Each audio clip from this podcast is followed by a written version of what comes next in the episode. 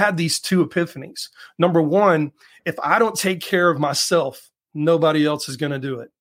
And number two, if I allow it, life, the world, really, truly well-intentioned people, you name it, will suck me dry and leave me like roadkill on the side of the road.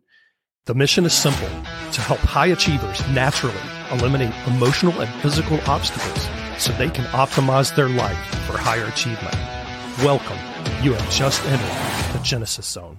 Good day, and welcome to the Genesis Zone show. This is Dr. Brian Brown. Thank you for taking time out of your busy schedule on this beautiful Thursday. Have you ever been called a diva, especially for like your self-care routine? What is it that you were doing to be called a diva? How did it make you feel? Did it cause you to change your routine for the better or for the worse? Or did you stay the course? In today's episode, we're going to be talking about the self-care diva mindset and how it can make you stronger and more resilient. So stay tuned. Now, in today's show, I'm going to ask a very important question. Are you a self-care diva? Now, what do I mean by that? Allow me to explain. Recently, I was called a diva. Now, the person who called me this meant well by it, but if I'm being totally honest, it was a kind of a tongue-in-cheek jab at me just a little bit. Now, you might be wondering, what was I doing when I was called a diva? And that would be a great, great question. I belong to a boutique gym, if you will, that's owned by a personal trainer and who also happens to be a great friend of mine, where all the members get personal one-on-one training from this trainer. And yes, I know, the words boutique gym sound very bougie and diva-like, and I'll just say it, it is bougie and diva-ish. Now, it is a standard gym. I mean, we get down to business in there. It's it's tough work. Okay, I'm not gonna say it's easy. So that part of it's not bougie, and that part of it's not diva-ish. We leave sweat on the ground every single time. It is an intense workout. But all that being said, keep in mind the person who called me a diva is also a member of this boutique gym and receives personal training from our trainer and gym owner. Anyway, back to the story. Our gym hosted a pop-up IV clinic. So after my workout, I signed up for a post-workout IV hydration with amino acids and L-carnitine, B vitamins, vitamin C, and glutathione. And all that, I can explain what all that stuff does clinically later. If you want to know, just message me. But the bottom line is, while my IV was running, while it was infusing, I was laid back on a chaise lounge chair in the corner of the gym, receiving my IV therapy. And this particular person snickered at me and said I was a diva. Now, my response was this. If self-care is being a diva, then I'm a diva all day long. But I didn't used to have that mindset. Now, for me, growing up, I wasn't really taught that self-care was a thing. I didn't even know the phrase self-care until much later into my adult years, to be quite honest with you. I was well into my 30s before I even understood the concept of self-care. Now, I was taught very strong work ethic as a kid, but I was also taught things like, you know, when you get old enough to start working, life pretty much ends and you go to work and then you work hard until you die or retire. Now, for me, that looked pretty bleak because I started mowing yards at age 9 and I never looked back. I've been working ever since. Now, that's kind of a screwed up mindset, if you ask me, and a bit of a burden to carry for a kid, don't you think? But I can't really fault my parents for that thinking. It's just the way it was then. You know, my parents were boomers. They were coming off of, you know, this post-World War II generation before them that had done the same thing and turned the Great Depression into one of the greatest boom times in world history. And it's just what was expected. Now, I'm a Gen Xer. We're those folks that were born between 1965 and 1980. So we're sandwiched between millennials and baby boomers. And we were in this kind of weird generation that experts have kind of called the forgotten generation. Now, why is it that we were the forgotten generation? Well, it's probably because baby boomers and millennials literally sucked all the oxygen out of the room. And being out playing, doing whatever they wanted to do, while Gen Xers were kind of picking up the pieces and playing the role of caretaker. Now, I'll say all this not to start a fight with millennials or baby boomers, and I totally realize that all of this is generalizations, okay? But in the end, a vast majority of Gen Xers do not put self-care first in their life. They just don't. It's something that simply does not come naturally to my particular generation. There's too much to do. There's too many people to take care of. There's too much to oversee. So you ultimately put yourself last. Now, this was me for many, many, many years. Then I had two epiphanies one day. Actually, while I was laying in the hospital recovery bed after I'd had my pacemaker implanted. And you may recall from previous stories where I was electrocuted at age 5. It led to chronic cardiac condition, arrhythmia type issues where my heart would stop. It wasn't discovered until my mid-40s. And then boom, I ended up with a pacemaker. But there had been a lot of damage done to my adrenals and so on and so forth through the years of just having all of these issues with my heart. So that's just kind of a nutshell version of my story. But anyway, I was laying in the hospital bed recovering from having had the pacemaker put in, and I had these two epiphanies. Number one, if I don't take care of myself, nobody else is going to do it.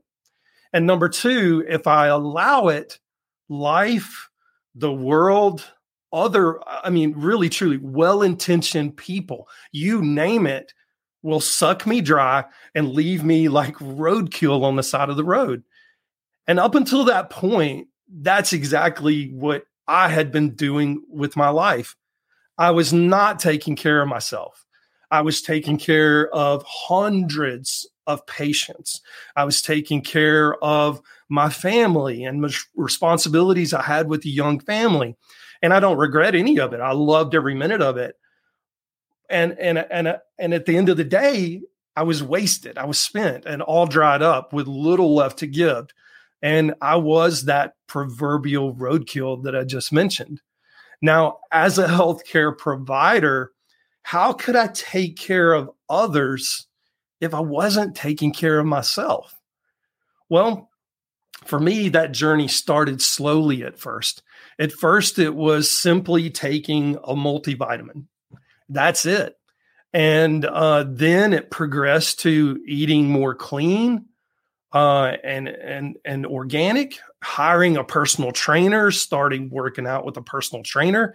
Then it was later I added Chinese medicine and chiropractic care and massage therapy. And as I advanced in my journey, I got my hormones and thyroid and vitamin levels balanced. And then I started daily sauna therapy, red light therapy, breath work and mindfulness, and then subconscious remodeling type work. And the panacea in most recent years has been the running of my own DNA profile on myself and balancing the genes that are out of balance. Now, you might recall from previous episodes that I mentioned how DNA profiling is a relatively new field of science and how I wished that I'd been able to start with that in the very beginning of my journey and how I now use this as first line therapy approach to all of my incoming new clients and how this has drastically improved clinical outcomes for every single person that I work with. Now, regardless of where you start, know this, it is okay to be a self-care diva. Let me repeat that. It's okay to be a self-care diva. In fact, I think you owe it to yourself to be one. You deserve to be a self-care diva. If you don't believe it, reach out to me and I'll be glad to talk with you about it, dialogue about it. Sometimes it's as simple as just having someone to process it with, having somebody to listen to you, having somebody to give some really wise and good feedback, someone that can help you see how you're destroying yourself if you don't move in the direction of becoming a diva, and how you're going to be totally unable to care for anybody if you do destroy yourself. This show today was short. It's short. It's a short episode, but it's a hugely important episode because this mindset around self-care is something that, quite honestly, I don't think the millennials have really a problem with. I think they're really good at self-care. And I think we as Gen Xers could probably take a lot of lessons from them. Now, do we need to push it too far where it goes beyond these boundaries where we're consumed with self-care? No, but should self-care be constantly on our mind? You better believe it should be. It's one of those things that, for instance, it's one of those things where you need to learn to listen to your body. Now, people get kind of confused when I say that, but the longer you do self-care, the more you will know what's going on with your body, especially if you're doing breath work and mindfulness type work. You're able to kind of pull in and kind of do that mental body scan and check in with your body and see what's going on. What's out of balance? Is my breathing constricted? Am I breathing solely from my chest, or am I doing a relaxed, healthy breathing from my abdomen? Are my shoulders up at my ears all day long, and I have to force myself to kind of relax and drop my shoulders, which would indicate a lot of stress, a lot of tension. There are apps now that can help you with that. The Oura Ring that I wear every single day, it has amazing capabilities for mindfulness and breath work, and it will actually tell you down to your temperature regulation, because as you are more calm, your body temperature should go up because blood flow increases. So it will sense that, hey, when you did this 5 minutes of mindfulness work, your body temperature actually increased by, a 0.1 of a point. And that's a good sign. Your heart rate variability improved. And we won't get into all that, but that's a good thing for heart rate variability to go up. It means you're more relaxed. You're less stressed. There's less adrenaline, less cortisol floating around in your system. So there are a lot of technological things that you can do to track and measure that, but you don't really have to do that. Sometimes it's just the point of just stopping and saying, okay, I'm going to do 5 minutes of just focused breathing, what we call 4 square breathing, where it's 4 seconds on an inhale, 4 seconds on an exhale, 4 seconds on an inhale, 4 seconds on an exhale. That's one cycle. And I'm going to do like 10 cycles of that, or 15 or 20 cycles. You kind of work yourself up to whatever you want, but it will actually re-regulate your nervous system. That nervous system that's kind of on autopilot that controls your respiratory rate and your breathing. And that part of your nervous system, that is that fight or flight response system. And they control each other. It's kind of that, Asian symbol of yin and yang. One controls the other. They work in symbiosis together, but one can be overpowering. And if fight or flight is overpowering you at the moment, your breathing's going to be shallow. You're going to be chest breathing. You're not going to be abdominal breathing. Your heart rate variability is going to be really low. Your skin temperature is going to be colder because you're cutting off blood supply. You're clamped down. So when your adrenal glands are kicked in, you clamp down on your blood vessels. You don't get good blood circulation to your hands, your feet, even your brain in some instances. So you just don't think as clearly. So just taking that 5 minutes just to do some 4 square breathing can make all the difference in the world. And if that's what you do as a beginning measure of self-care, then by all means do that. Make it a point, set a reminder on your phone or on your watch to say, okay, 3 times a day during my day, I'm going to stop and I'm just going to do a few minutes of focused breathing. And let that be your starting point. Make it purposeful, be intentional about your goals and self-care and become that diva. I think it's a compliment when somebody says, hey, you're a diva. And I'm doing something self-care related for myself, working out at the gym, doing IV therapy, doing red light therapy or sauna therapy or massage or chiropractic or whatever it is, acupuncture, Chinese medicine, whatever it is. If somebody calls you a diva, that's a compliment when you're doing it for self-care reasons. And we owe it to ourselves. And I will tell you, I'll be totally honest with you. It's not just Gen Xers that have this problem. As a general rule, most female clients that I work with have a problem, especially if they're in that middle-aged category. They have a problem with self-care. There's too much to do. Again, there's too many people to take care of. I've got little people running around. They need this for the next day for school, and I've got to get this ready. I've got to do this, so on and so forth. And I'm not trying to make females out to be just moms all day long. No, females are professionals too. And you compound that by adding all of those pressures on top of everything. So self-care does get put on the back burner, but it doesn't need to be on the back burner, because trust me from experience, if you put self-care on the back burner, there are other things, using the burner analogy, there are other things that are going to catch on fire. And you won't be able to do a thing about it because you won't have energy reserves. You may or may not recall me talking a long time ago about adaptive reserve theory. Adaptive reserve theory is this beautiful container of energy, so to speak, that you have to draw from in times of stress. But if you're in stress mode all the time, you are depleting that reserve and there's nothing left, so that when something does happen, you do become ill, sick, and you need to recover. You can't bounce back as quickly. In fact, if that happens repeatedly enough, there will come a point where you just don't bounce back at all. I have clients that I've worked with through the years that come to me and they've been in this repeated cycle of adaptive reserve depletion. And they constantly stay on the depleted side. And then they come to me after 3 or 4 years of not being able to feel good. And it's because they're so depleted. We've got to fill that depletion before we can even get into the reserve portion. And it just takes this time to fill that tank. So does it take equally as long? In most cases, it does not. But typically, like if you're dealing with something like a chronic fatigue syndrome or something like that, typically, I mean, if it took you 3 years or you've been in that mode for about 3 years, it's probably going to take you about half that length of time, about 1.5 years, to get back to feeling normal. Now, that was the old way of doing things.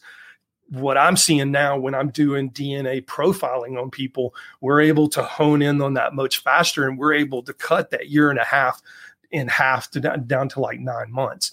And the same holds true for somebody that's dealing with depression or anxiety, those types of issues. If that's been going on for a long time, once we do genetics and we understand their DNA and we start balancing that, we're able to get rapid results and start being able to fill that reserve tank to where they've got something to draw from on a daily basis. But the same thing occurs is what I'm talking to you about with the with being a diva, a self-care diva. There's coaching involved in saying, okay, what are you doing to take care of yourself? Yes, we're balancing your genetics, we're balancing your DNA, but what are you doing to take care of yourself? Because that is a daily thing. And self-care should be part of your daily routine. If you keep a personal diary where you write things down and kind of plan out your month, your week, and your day down to the day, then self-care needs to be a part of that. My planner is a specialized planner, and it actually has a place on there like, what are you doing for self-care this month. And then when you flip over to the week, what are you doing for this week? And when you flip over to the day of the level of the day on the planner, it actually says, what are you doing today for self-care? For me today, it's already started. I've had a half a gallon of water. I haven't had time to go to the gym because I typically don't go until after the show on Thursdays. But as soon as the show is over, I'm changing clothes. I'm going to the gym, and we'll do that this afternoon. Yesterday, I did chiropractic care.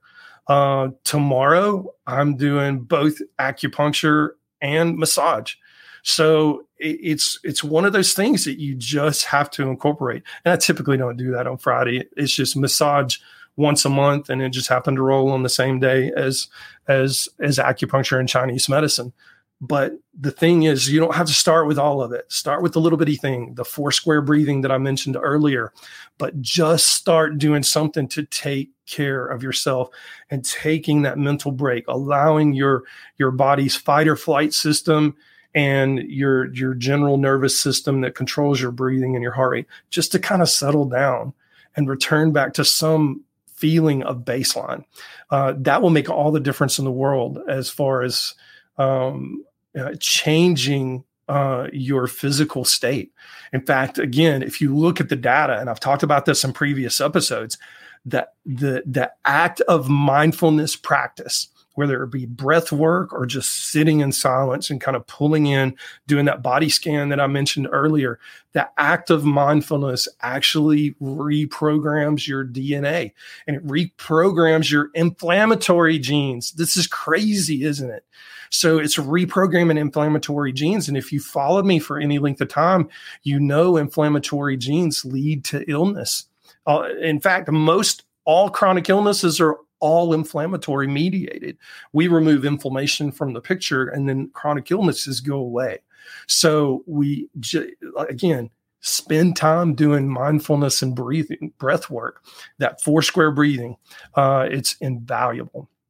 So if you want to discuss this further, or you're already a self-care diva and you just want to kind of take steps towards furthering your journey, going deeper in your journey, say like doing DNA profiling, message me on Facebook. If you're in either of those camps, I'll be glad to talk to you. My handle on Facebook and on Instagram is at Dr. Brian G. Brown. And I'll be glad to show you, the steps that you need to take in order to kind of further your journey. Tune in next Thursday at noon Eastern Standard Time for our next In the Zone segment, where I'll be sharing the latest research and my insights about, things that are going on in the world currently, about optimizing your physical health, about optimizing your emotional health, about optimizing your DNA, but most of all about furthering your self-care diva journey. Most informed, most trusted, and most grateful you spent this time with us today. Until next time, stay in the zone. I'm Dr. Brian Brown.